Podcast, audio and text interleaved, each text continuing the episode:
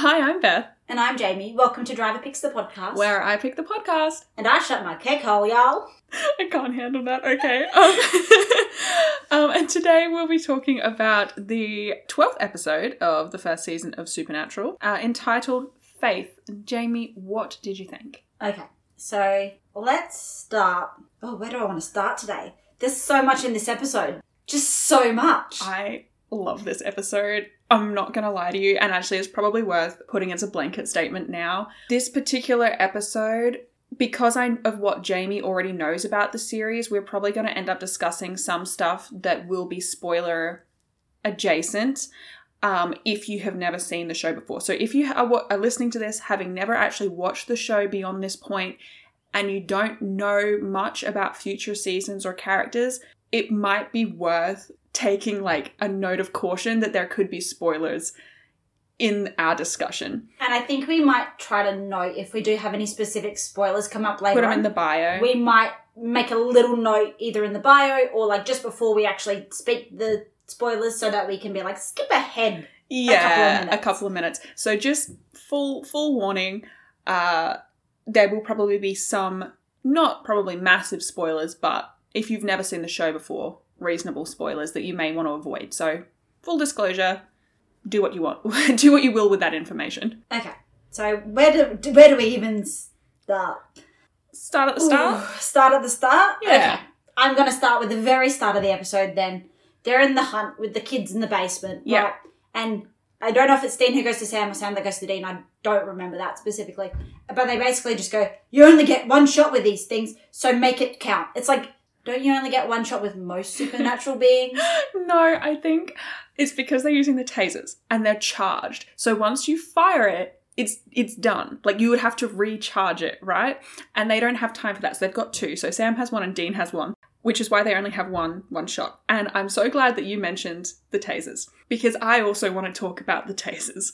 Did you notice again at the very start they really switched it up actually on us uh, by dropping us straight into an active hunt right at the climax. I think it's the first time they've done that Yeah, not any In the series? So The only other time you could argue they did something similar was Skin. Yes, but that but was that was a sort of flash, Flash forward, forward, yeah. versus an actual like oh they're just completing this hunt yeah, and then sort of starting the episode as the conclusion of that hunt. yeah, which is interesting.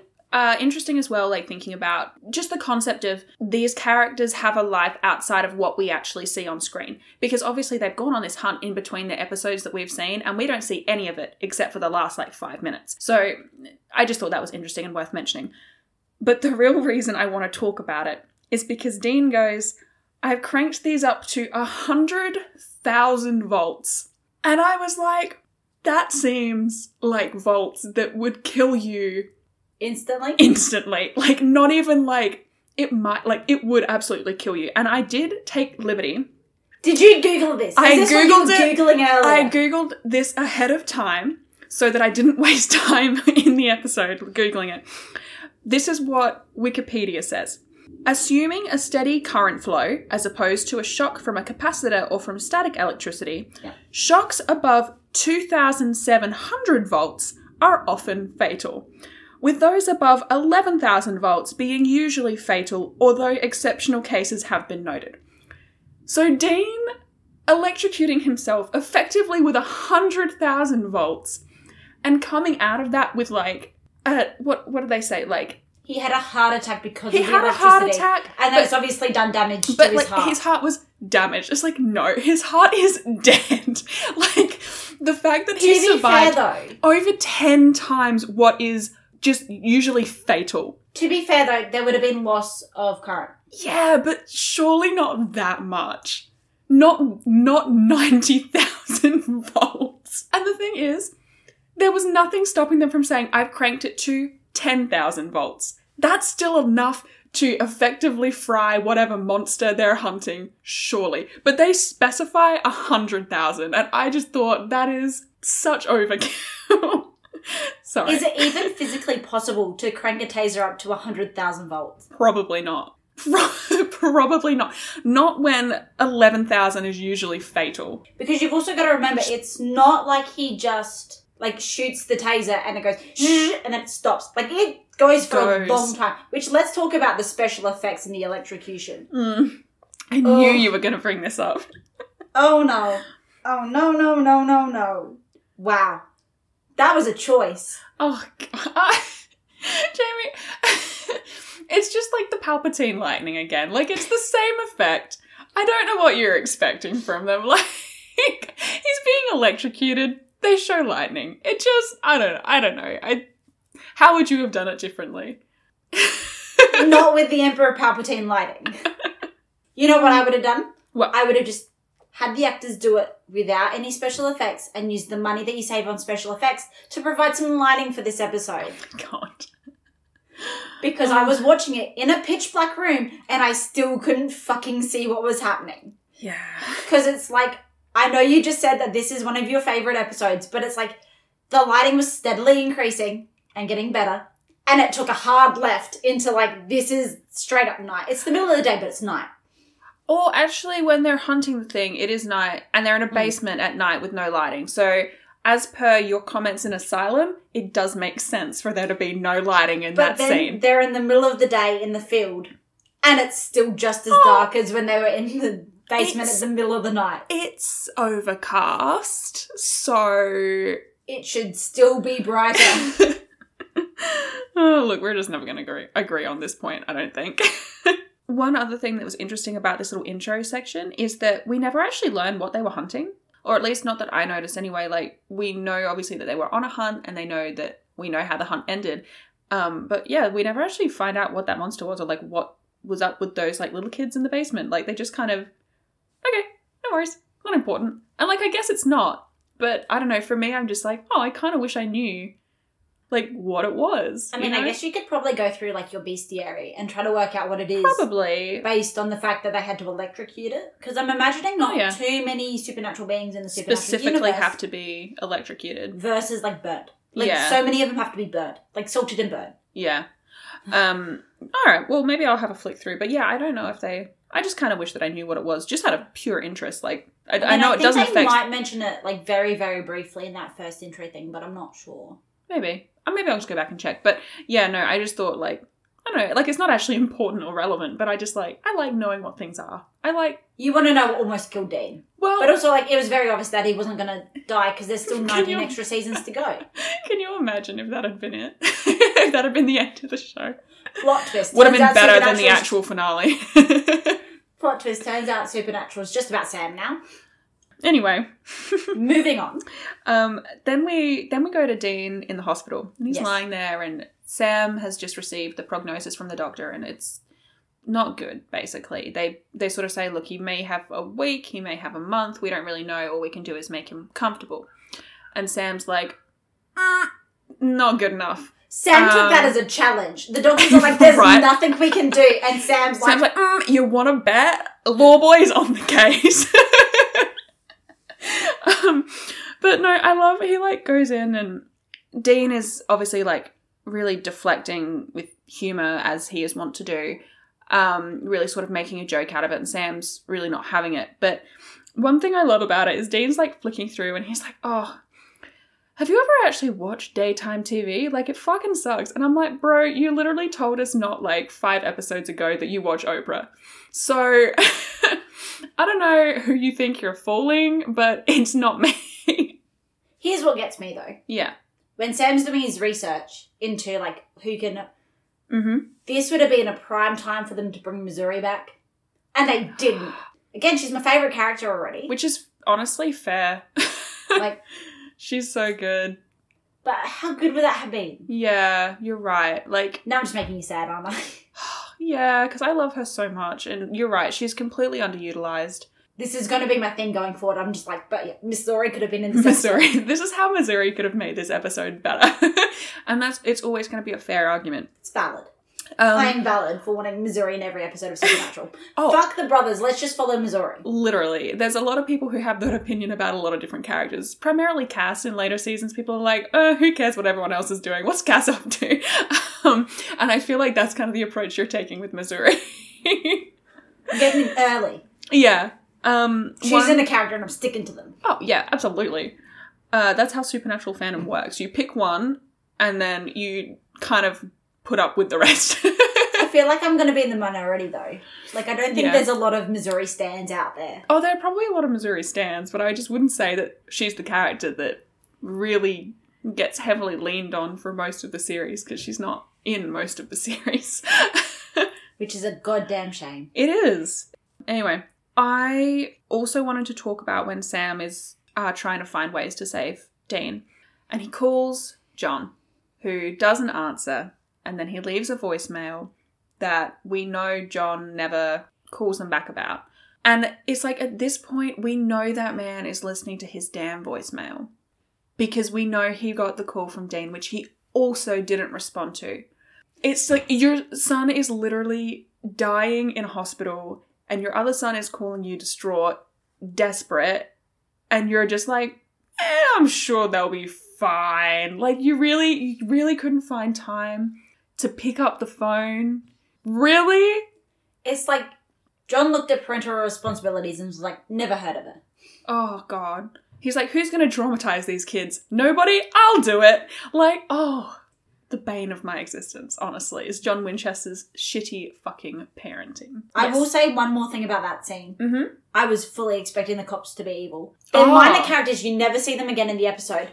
But like something about the one that talks to Sam. Their vibes. The vibes, trash, rubbish, hideous. I hated the vibes. I was I- like, I don't I'm think I even here. noticed. I forgot they were in the episode until you literally just said it. again, it's not important, but I was I was sitting there going, the vibes on this one, trash. Mm. Mm-hmm. Absolutely hideous. No thanks. And so I was kind of expecting because most of the time when I get that vibe about like the police officers and stuff, Yeah. normally it comes back. Yeah. Like in Dead in the Water, I'm like the vibes on this sheriff trash. That's mainly because he was running a daycare center, basically Yeah. a cop shop. But Actually, it's funny that you mentioned that because I had a look at who wrote the episode because I noticed that Sera Gamble wrote it. yeah, And I was like, oh, Sera Gamble, because I know that we've talked about uh, her being a writer before. Um, and Raelle Tucker was the co writer. I went back and they actually wrote Dead in the Water as well. That was the other thing I was Googling earlier. So they, of the episodes that we have seen so far, they have written Dead in the Water and then Faith, which is this episode that we're watching. And then they've got another two this season. So I thought it was worth mentioning because I knew that you didn't, you actually kind of liked Dead in the Water compared to some of the other episodes. So I at thought. least from a writing and plotline perspective. Yeah, and as you know, Sera Gamble becomes, um, and then yeah, Sera Gamble becomes showrunner for season six and seven. So I thought it would be worth noting uh, that this was also one of her episodes. Nine times out of ten, I don't give a shit about writers, but you're telling me it's important. It's kind of important to, to note sometimes in Supernatural, um, because you can pick up on like running themes and and characters that only certain writers usually use. Makes it a little bit more interesting, I guess. okay, so let's move ahead to when Sam has dragged Dean to the church, essentially. Yeah, the big tent. Yeah, and he's sort of like, who is this dude? Jesus? Like, Yeah. I don't believe in this shit. I don't believe in God. I don't believe in. It's like, I think I've had this conversation with you before. It's like, they are constantly like, oh, I don't believe in this. It's like, yeah. you've fought Bloody Mary. You've fought Wendigos. You've fought. Yeah. Like in this episode, they fucking fight the Grim Reaper. Correction, not the Grim Reaper. A, Grim Reaper. Yeah. Regardless. what? I think, like, with this particular thing, and I wanted to talk about this as well because I think it's a really interesting dynamic they've chosen where they've given Dean this, like, skeptic viewpoint and Sam this believing viewpoint, you know? Um, it's, it makes it an interesting sort of back and forth. And this is one of those things that will become more relevant moving forward, especially once we get to season five. Going back and rewatching this episode will be very interesting for for you having never seen it before. Me having seen it, I'm like, oh, that's kind of like funny. For you going back, you'll be like, oh, like that's a lot of um, forethought, I guess. But um, yes, no, I think it's it's fascinating. I think the reason that Dean, and this is just my opinion, but you know, they say in the episode when they're having that little argument as they're going to the tent, you know, Sam says, how can you be a skeptic, Dean? Like the things that we see every day. And Dean's like, yeah, exactly. The things that we've seen every day. Like I've seen what these things do to good people. And I think the argument that could be had here is that if Dean were to believe that there was some sort of divine power who was capable of intervention, he would also have to accept that that divine power was choosing not to intervene. And it's kind of like, how can you justify that?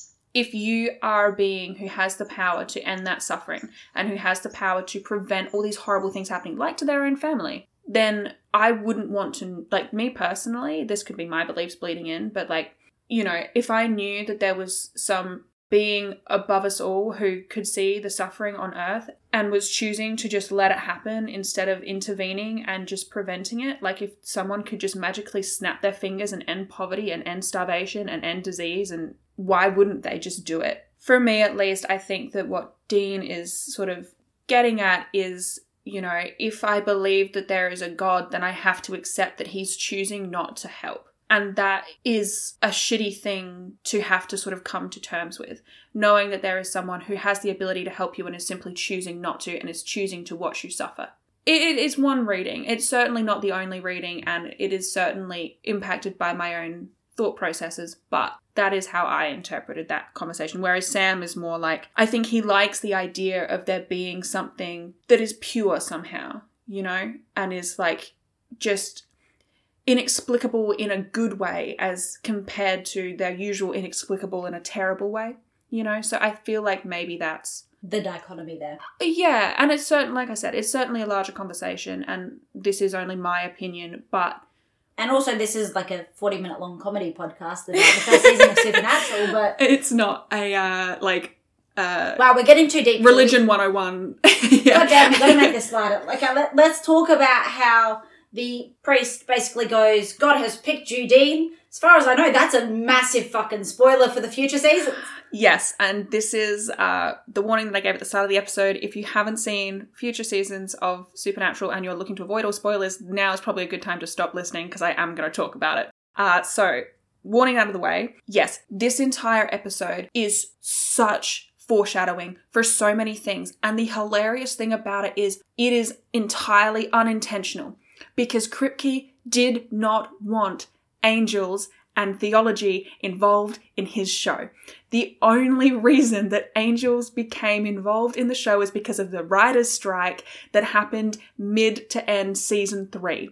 And they had to find a way to fix the plot line of season three, and they just decided that they were going to go with divine intervention. That was the only way they could snap fix it. So everything about faith and angels in this episode, particularly directed at Dean, and him not believing that he deserves any of it, is completely unintentional foreshadowing. And it's one of my favourite examples of supernatural is really good, but only accidentally. It's bizarre. Like, I have taken so many quotes. It's just like, I didn't pick you, Dean. The Lord did. And he's like, I'm not exactly a believer. And the guy turns to him and goes, You will be, son. You will be. And it's like, damn fucking right, he will even when he goes to get healed, the preacher originally, like uh, Roy, I think his name is, originally goes to put his hand on his damn shoulder, which is exactly like like the handprint thing. You know, it's just it's too on the nose. Like watching it back, it's like you have to think, wow, they really put a lot of thought into this three years ahead, and it's like. Mm, no, they actually didn't. They put no thought into this. It just perfectly You've lines also up. got to remember that when Dean basically gets chased off the church grounds property. Yeah. The cops threaten him specifically with the Fear of God. Yeah. Okay, knowing like a little bit of what I know of like the future seasons in terms of the whole like God is an actual thing. Yeah. What a choice of words. Yeah, especially given especially if anyone's watched the last season, um the the whole plot of the last season is is very relevant to to this episode. Like it's bizarre to me how on the nose it is. And even there's a quote from uh, uh, Layla is in this episode. She is a I actually think she's a fantastic one-off character. She is a character who has a brain tumor and she's there to be healed by Roy. And um, her mother has this quote where she looks at Dean and she says to him, Why do you deserve to live more than my daughter? And it's kind of heartbreaking because, one, he doesn't think he does. like, his sort of whole point this episode is, I should have died someone else should have lived, you know? And like even when Roy says, "I'll come up to be healed," he tries to tell him, "No, pick someone else, pick someone else." And and it clearly it wars on him throughout the episode that if he hadn't been there, maybe Layla would have been healed, maybe she would have been saved because he sees her as more worthy of living. And even that comes back to the first episode of season four, where um, you know we have more of an introduction to to angels. That's like one of the first things to hit Dean, like one of the first things they say to him is, You don't think you deserve to be saved. And it's this crazy. Dean literally says to Sam, You never should have brought me here.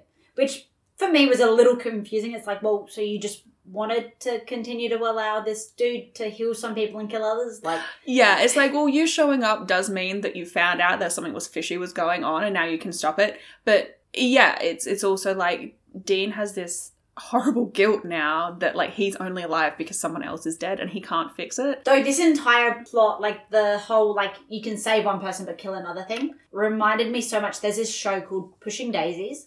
Oh yeah, I do you know I never watched that, but everyone said I should. Maybe that'll be another spin-off for us. It's very good. Pushing Daisies, I really thoroughly enjoyed it. But basically, the whole concept is he can bring people back to life with a touch. Like if he sees someone who's dead, he touches them, they Mhm. come back to life. But he's only got 60 seconds before he has to touch them again. Otherwise, they stay alive. And someone else and dies. someone else dies Yeah. to essentially pay the price. So, is it justifiable to bring somebody back if you know somebody else is going to die from it? Yeah, and um, there's even a quote that Dean brings up where he says, uh, you know, playing God and picking who lives and who dies, that's a monster in my book.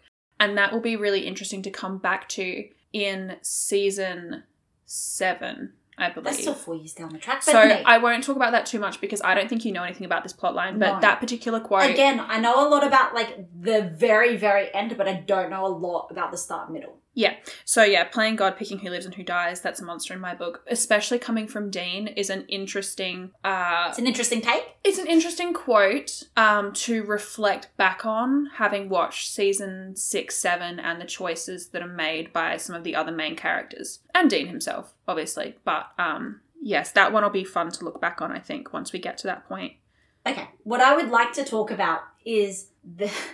It's such like it's not like a plot hole, but it's also like the characters are so dumb that I'm like.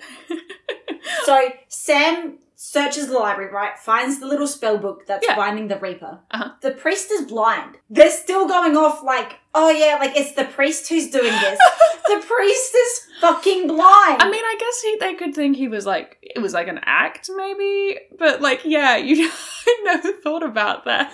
The priest is blind. So I'm sitting there going, well, it can't be the priest because either the priest isn't actually blind or it's not the priest. Yeah, I didn't even think about that. Maybe the it is the priest, then maybe the priest is blind. But then maybe it's like how he says to about how his wife reads him the newspaper every morning. Oh yeah. Like is the, the wife just sitting there like reading this little spell book?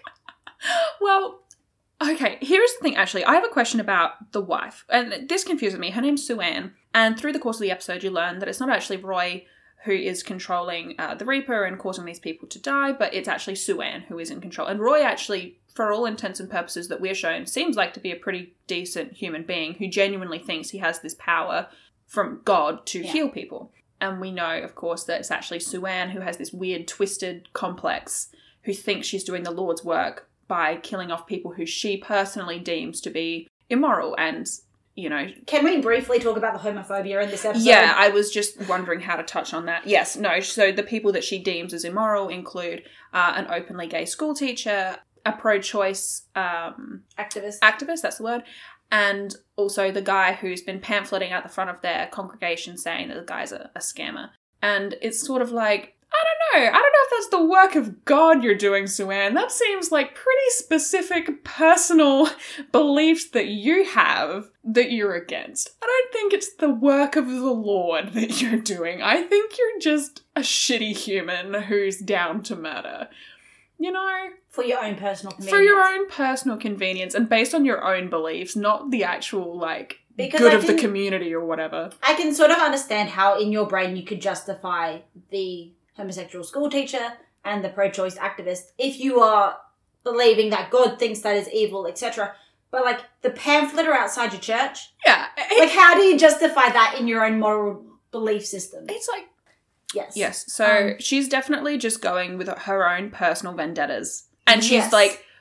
being like, "Oh, I'm doing it because the Lord has told me." It's like the Lord didn't tell you shit. You're just like, And I can sort of understand the um, school teacher and the pro-choice activist as something that they could justify to within themselves. within their own moral belief system framed by modern religion and the church and the Bible. But seriously, like the pamphlet, dude, yeah, that's a personal. that's ven- a personal like, vendetta. all of it is a personal vendetta, but like especially that one, she can't be like, well, the Bible says that you can't hand out pamphlets in a public space. like, there's no argument there. But one thing that I wanted to talk about with her that I, other than that, I mean, I understood that in her like twisted Yeah. like version of events how she could justify to herself the killings. What I didn't understand was why she didn't want to heal Layla. Yeah. Like, I don't know. Because- maybe she's not the one who's choosing So maybe to heal. Roy just chooses, Chooses people, at random. Yeah. Because, Based on his perception of people. yeah, but then, like, you know, she comes to the house and um, Suzanne, or sorry, Sue Ann, just like turns them away. She's like, oh, Roy's resting. It's like, he was just chatting to Dean. He's having a cup of iced tea. I don't think he's napping. Like, so for me, I was like, it, I felt confused because these women, Layla and her mother, whose name I, I don't know if they ever actually give us, are clearly very devout. Clearly the kind of people they would want to have in their congregation. And they're just turning them away in favor of healing people like Dean, who've just like shown up randomly on the day. Or that guy that he heals right at the very end when it kills the jogger. Yeah. And it's like, he is clearly, I would say, at least in his 70s. yeah. So why are you healing a guy in his 70s? Like, I'm not trying to be, I have never Yeah. understood prioritizing people who have lived their lives over someone who's just starting to live their life, if that makes sense. Yeah. Um, yeah, and it's it is interesting, like and other than Roy saying like, oh the the Lord chose you, we don't really get any other like insight into how he's choosing people, and especially seeing as we know that it's not the Lord who's doing the healing, you've got to wonder like how he's choosing people. Yeah. You know, is he just I think he's just pointing at the a- crowd and being like you? I think he does a vibe check.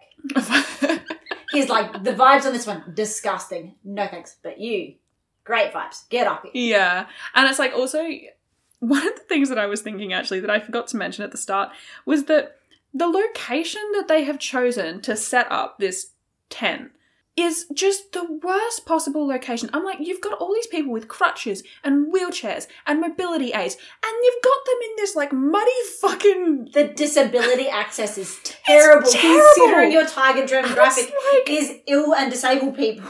like why would you like surely you could have set up on like I don't know, in like a building for fucking starters. Surely there is like a local church or recreation center or fucking town hall that you could rent once a month and that has like, you know, But from disability what I can tell, access. they have like he has a sermon every single day, Yeah. uh yeah, I guess. I guess they never specify just based on how quickly. quickly, the episode progresses. Yeah. Yeah. But then that also doesn't make sense because they only found like seven suspicious deaths or something. Maybe it's once a week the- and then we just don't really get the the days in the time skips. Yeah. Yeah. But it's also like, bro, you've got that whole big fucking house. You're telling me that there's no way you could have installed a ramp and like used a lounge room or something? But no, you've got all these people out in the fucking mud. I just, I poor location scouting. Poor location scouting. Okay. I want to. I want to say and give the boys a suggestion about what they should have done for the episode. Right? Okay, They should have just tried to talk to Death. He seems very reasonable and very dapper. the Reaper. The yeah, Reaper, yeah. he seems chill. He seems chill. I actually, I was hoping you would bring up the Reaper itself because I really like. You do know you're allowed to bring stuff up on this podcast, Bethany. Yeah, but like, I like when you do it organically.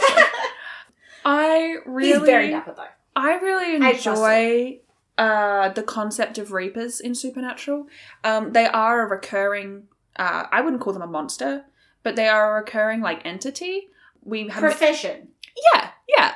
Um, that we come across throughout the ser- series for like various reasons, and they have varying levels of importance in plot and things. But I really like the way that they sort of portray them. I think it's really interesting, especially. I like that they don't just have like the Grim Reaper. I like that it's like an organization of, of Reapers. One thing that I also wanted to talk about in terms of the Reaper, and I wanted to get your opinion on, was Oh, no, I. This only ever ends badly for me. it only ever ends badly from me. I don't know why I ask your opinion on things because it's always it was shit. like, I really like the montage they do when Sam and Dean are discussing the fact that they've they've figured out that it is a Reaper and they're talking about the implications of this. And it shows Roy who's healing the older gentleman with the can- uh, cannula, and it shows the younger woman dying on her jog. And I really enjoy the way that that scene was kind of put together. I thought it was really interesting. You're looking at me like you can't wait to tear it to shreds. So go I- nuts, I guess. Okay. So look, I had no issues with the way the scene was shot or the way it was edited together. Mm. What I take issue with was the music, the background music. Um, it, I don't know what it is about that specific piece of music. I just didn't like it. Okay. It's not that it was a bad fit for the episode, etc. It just I didn't like you it. You didn't like it. I'm, Okay. sitting, I'm like, "Oh, I don't like this piece of music. okay. All right. Well, if that is your biggest complaint, then I guess I will take the win. It was Um, fine. Because yeah, I I really love that montage. I think it's really fun. I think it's really like it's interesting because like we're learning what the monster quote unquote is while also watching the like death happen. So it's like it's interesting because you like get to see it in real time as they're discussing it, which is not often something that you get to do because usually if you're seeing a killing happen in real time, they're preoccupied with trying to prevent the killing or to kill it rather than having a like academic discussion about the process of which the murder is occurring. Bethany, I your don't know. nerd is showing. I don't know if any of that made sense. like I don't know if that was a a Coherent usable a coherent sentence or not. I guess we'll find out. But yeah, your nerd is showing. Like it's popped all the way out. when they have figured out what's going on, and we go to the tent, and we have uh, Sam, who is uh, out in the car park trying to prevent the uh, the death after he's found who is next on the kill list, and we've got Dean inside the tent trying to prevent the healing, and it's this heartbreaking moment where Roy finally says, you know, Layla, it's your time, like come to get healed, and we know that Dean can't let that happen because we know that he knows even if she is saved someone else will be killed and it will not be it's not like there's no strings attached. Um, and so it's this horrible moment where poor dean just feels so guilty because he came and he got he got healed He got know? healed before they realised what the implications of being healed yeah and so he is here having to try and say to this woman who has maybe six months left to live. And who has been trying for the last six months to be to be healed. healed and he has to say to her just trust me don't let him heal you and she obviously is like sorry dude not gonna listen to you Yeah, that's very valid. I'm going to let this man heal me with his magic hand Because what's the worst that could happen? She doesn't know she doesn't know the any stakes sort of information about how this man is actually healing people. exactly She is obviously very clearly a big believer in God. she's very devout yeah She's very devout. She's very much devoted her remaining time to God in the hopes that it will heal her. yeah And she doesn't know that it's not actually God, but merely the wife of the pastor who has trapped the fucking, well, not the fucking, trapped a fucking reaper and is now trading one life for another. She doesn't Yeah. know any of that because she's coming at it from a Christian theological framework where it is a pastor who has been blessed by God. yeah And the pastor is now healing people with that with that faith, power. with that blessed power. i um Not, you know, the wife is basically Crazy. a pagan deity pretty well. Like, Yeah. One thing that I kind of wish could have happened in the episode, but I do understand why it didn't, is I wish that the Reaper, once he was freed after Sam destroyed the amulet, I kind of wish that, considering he chose to kill Sue Ann, who Yeah. had been like Controlling him. controlling him, which like valid. I kind of wish that Sue Ann's life force had been given to Layla. Yeah. It does like I understand why it didn't because the whole point is that you should not be playing God, you should not be choosing who lives and who dies. Sue Ann's death was a direct It was the Reaper's vengeance Yeah, on it was Sue Ann for trapping it and controlling it and using it for her own bidding. Exactly. Her death was a direct consequence of her messing with things beyond her control. And I understand why the Reaper would then kill her. It's unfortunate that it doesn't translate to the Reaper then obviously being able to be like, well, then this random woman can live because that's not how it works. No. That's not That's the natural order. I think it's also this case of killing Sue Ann was a punishment for Sue Ann's actions. If the Reaper had then transferred that life force to Layla, it's sort of like then Sue Ann sort of wins anyway. Because what Sue Ann wanted was for Layla to live. So even using Sue Ann's life force to save Layla, it's still in some aspects doing what Sue Ann wanted the Reaper to do. I guess so. I so feel like I feel like Sue Ann's motivations though were less about healing people and more about killing people. Yes. You know? But the Um, Reaper doesn't really know that. Like that's not something that you can make a clear distinction from. I think the Reaper doesn't give a shit. I think the Yes. Reaper was just like, as long as she's dead, I don't give a fuck. yeah, but it's for me, it's this case of if they had healed Layla, even with Sue Ann's life force, it wouldn't have made a lot of sense to me. I probably would have picked that out as something that was like a plot hole, yeah. if that makes sense. Like just because of the logic of okay, let me pretend to be the Reaper for a minute. And yes, I know it's not like a single; it's an organization. Yeah, but also yeah. like this specific Reaper in this episode. Yeah. If I pretend to be the Reaper for a second, I am a powerful cosmic entity. Yeah. I have just been shackled to this fucking one white woman who's Yeah. using me to target her enemies and then save people that she deems acceptable. Worthy. Yeah. I ain't helping her with anything. Like, as Mhm. soon as I am free and I am able to unleash my cosmic power on that one woman, I'm going to do it. Yeah. You know, I am not going to help one final person that she wanted me to help yeah. Regardless of whether her motivations lie more in the healing or the killing. yeah. Doesn't matter. I am not doing anything else that this one person wants me to do. Like, I have done enough for this bitch. Like, And- I am out. and the interesting, uh, uh, like Sam even makes the analogy in the episode, like she's essentially put a dog leash on a great white shark, which Yes. is bizarre. But Iconic what- in imagery. imagery, though. right? What is really interesting about the concept of reapers and of death is that they don't have the reapers don't take sides in that. No. They are there to maintain uh, the natural order and the natural balance of life and death. It is not a, well, this person is a good person, so they will live, and this person is a bad person, so they will die. Death is not a punishment to be doled out, and life is not a reward to be doled out. It is just a, this is your time to die. For whatever reason, in whatever scheme, it is now your time to die, or it is not your time to die. And so they don't have that sort of moral, ethical conundrum that people have in do they live or die? No. So the Reaper killing Sue Ann is not, Sue Ann is a bad person, therefore I should kill her. Yeah, it's It is- revenge motivated. Revenge motivated. Sue Ann has kept me trapped for however many months. hmm I want to Kill her. Yeah. um, but and then that explains like obviously they don't save Layla because it's not No. her. It is not her time to live. It is her time to die.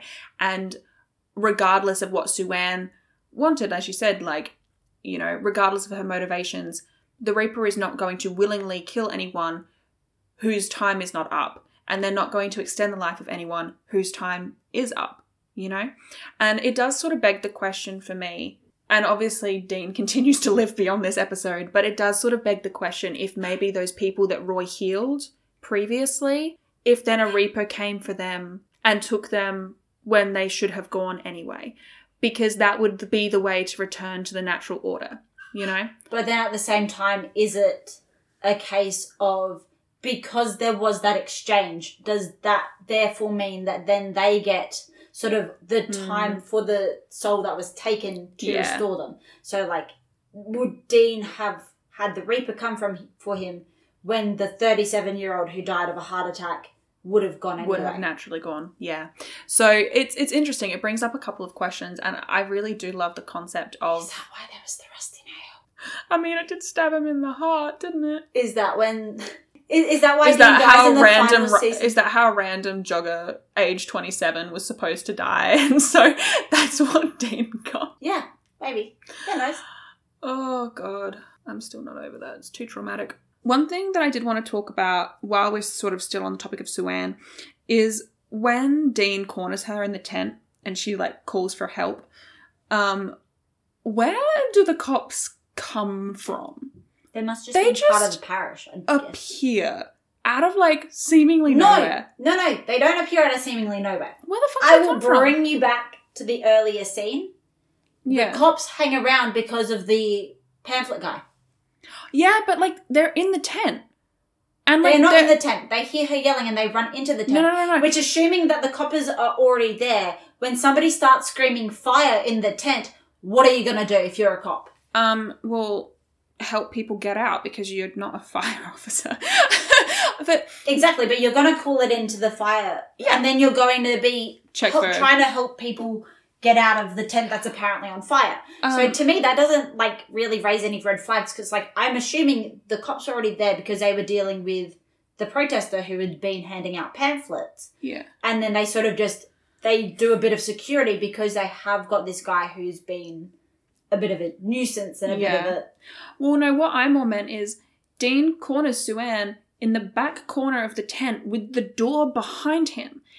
No one else is in the tent when he corners Sue Ann. We know this because we see the shot of Sue Ann in the corner, and there is no one to her right where the stage was, where every, where um, the pastor was, and where everyone was gathered. They all left, which means that the cops have just appeared from the like right hand front corner of the tent where there is no door to like come how do at Dean there's no door from the left of the screen. Well, I mean, I don't know there's no door, but it's also like the tent was only shown to have one entrance. i have a solution okay what? the cops run as fast as a wendigo Oh god, I don't know. I just I thought it was weird. Maybe maybe you're right. Maybe they were there, and I just didn't because i but thought they were in the corner like sort of near the like closer to the entrance based on like my mental mapping of the tent like you've got the stage at the very far front yeah, and then Sue Ann's to the left of that in the corner. No, see, because I thought she was closer to the back corner. So like the one of the back corners has the door, and then the other back corner had the little like setup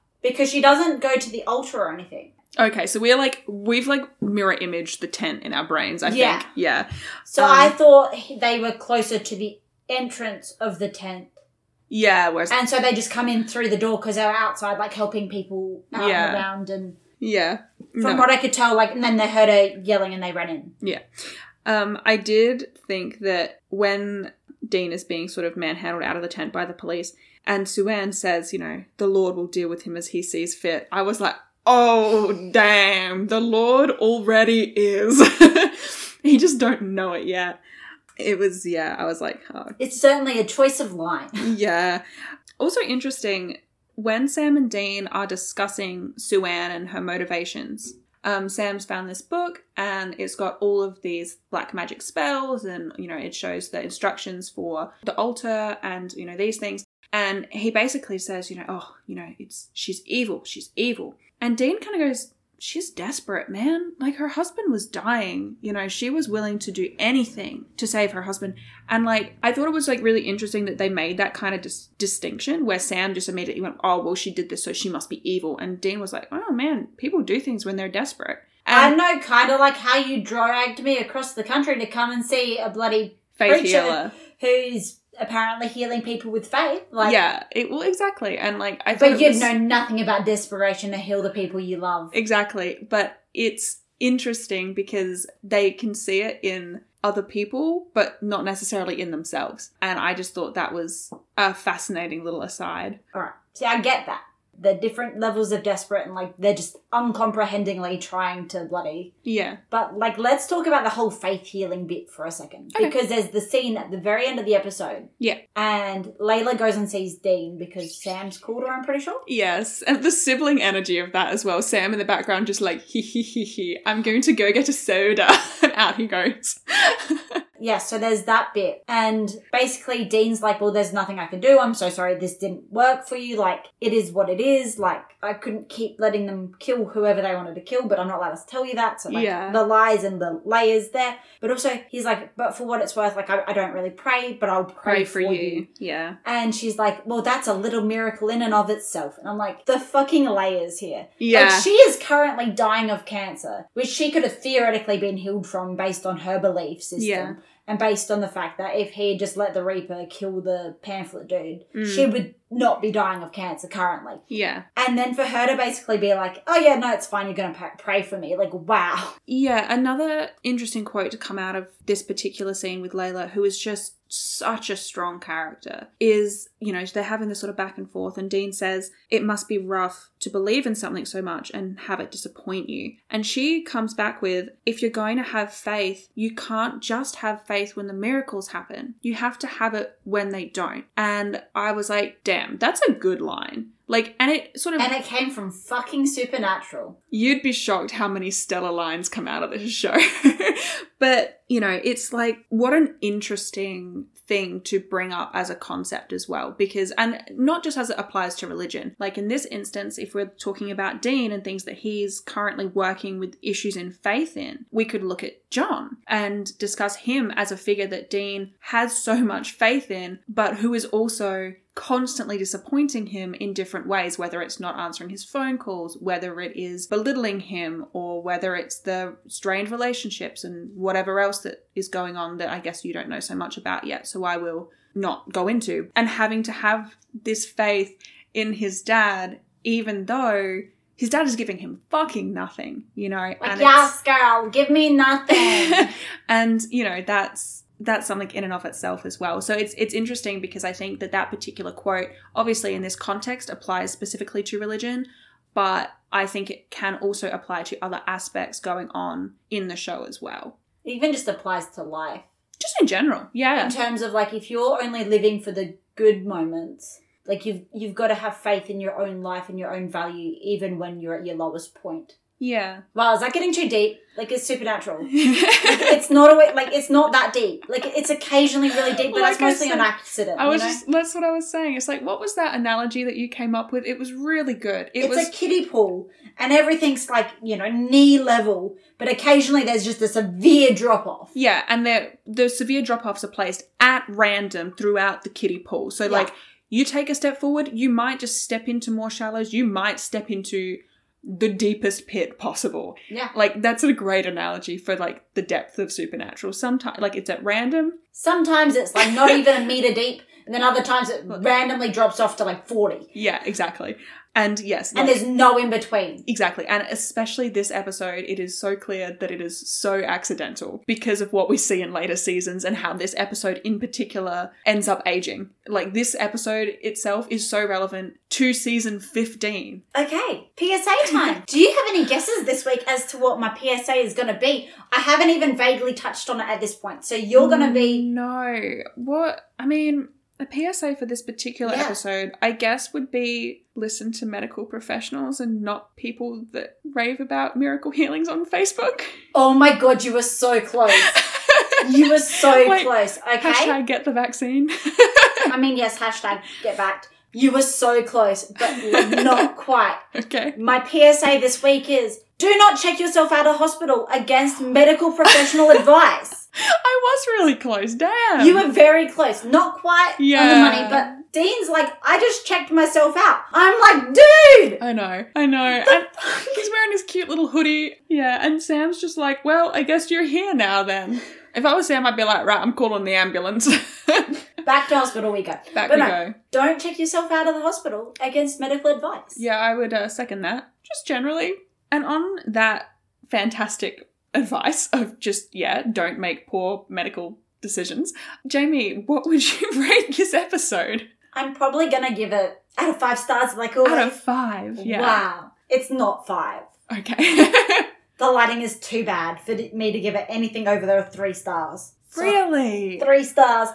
Look, I think I would like it more if I knew more about the God storyline moving forward. But also, I don't know anything about the God storyline moving forward. So for me, it's like it's just an average supernatural episode, Yeah, which they normally sort of average out around three stars in my brain. Yeah, so and I've got all the like forward thinking context. Yeah. Where it's sort of like this really for you, it's like, ooh, this is like hitting for like the future. yeah. Whereas for me, it doesn't really hit for the future. I just see a TV show where Yeah. the episode is filmed filmed in the dark in the middle of a muddy pit. Don't you worry, I will be referencing this episode later on, so we can come back to discussions about it. No, you don't know my policy. I immediately wipe the episode from my brain when I am done.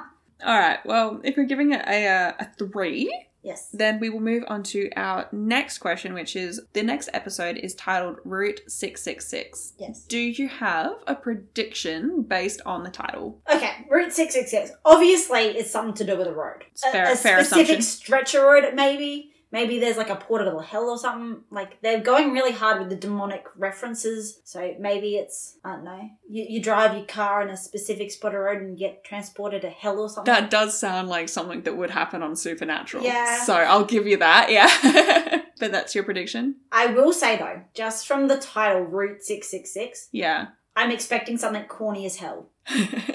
I am expecting something that is not a good episode of Supernatural. Like that title alone It's is giving you bad vibes. It's giving me bad vibes. Alrighty, so if that is all you have for your prediction, Yeah, Yeah, that wraps cool. up my prediction. Uh, so that brings us to the end of today's episode. So if you want to interact with us at all, you can go and find Jamie over on Twitter at DriverPixPod. And I don't know.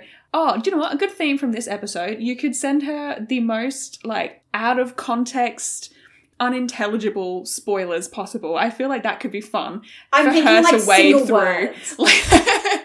for her to wade through because she's gonna look at it and be like, huh, um, that makes no sense. And I will look at it and go, huh, that's hilarious. If anyone actually does this, I'll probably just send a bunch of screenshots to Bethany. and I will cry laughing and it'll be a good time. Though while we're talking about sending people messages, if you want to find Bethany, she's on Tumblr at Driver Picks the podcast. And I think you should just really give her some detailed schematics on how you can convert a stun gun to deliver 100,000 volts of electricity. I feel like she really needs that in her day to day life. Let's do a deep dive into the um, potential parameters surrounding. Bethany needs to know how to be able to kill somebody with electrocution at any time. Just, that sounds good. Let's talk about science on Tumblr. wow, that is so I'll- on brand for I'll, you. I'll at Hank Green on uh, TikTok and I'll ask him. Okay, I think now that you know where to find us, I think that pretty well concludes us for the episode. Uh, thanks for listening, and hopefully we'll hear from you on social media, or you'll hear from us next week. Bye.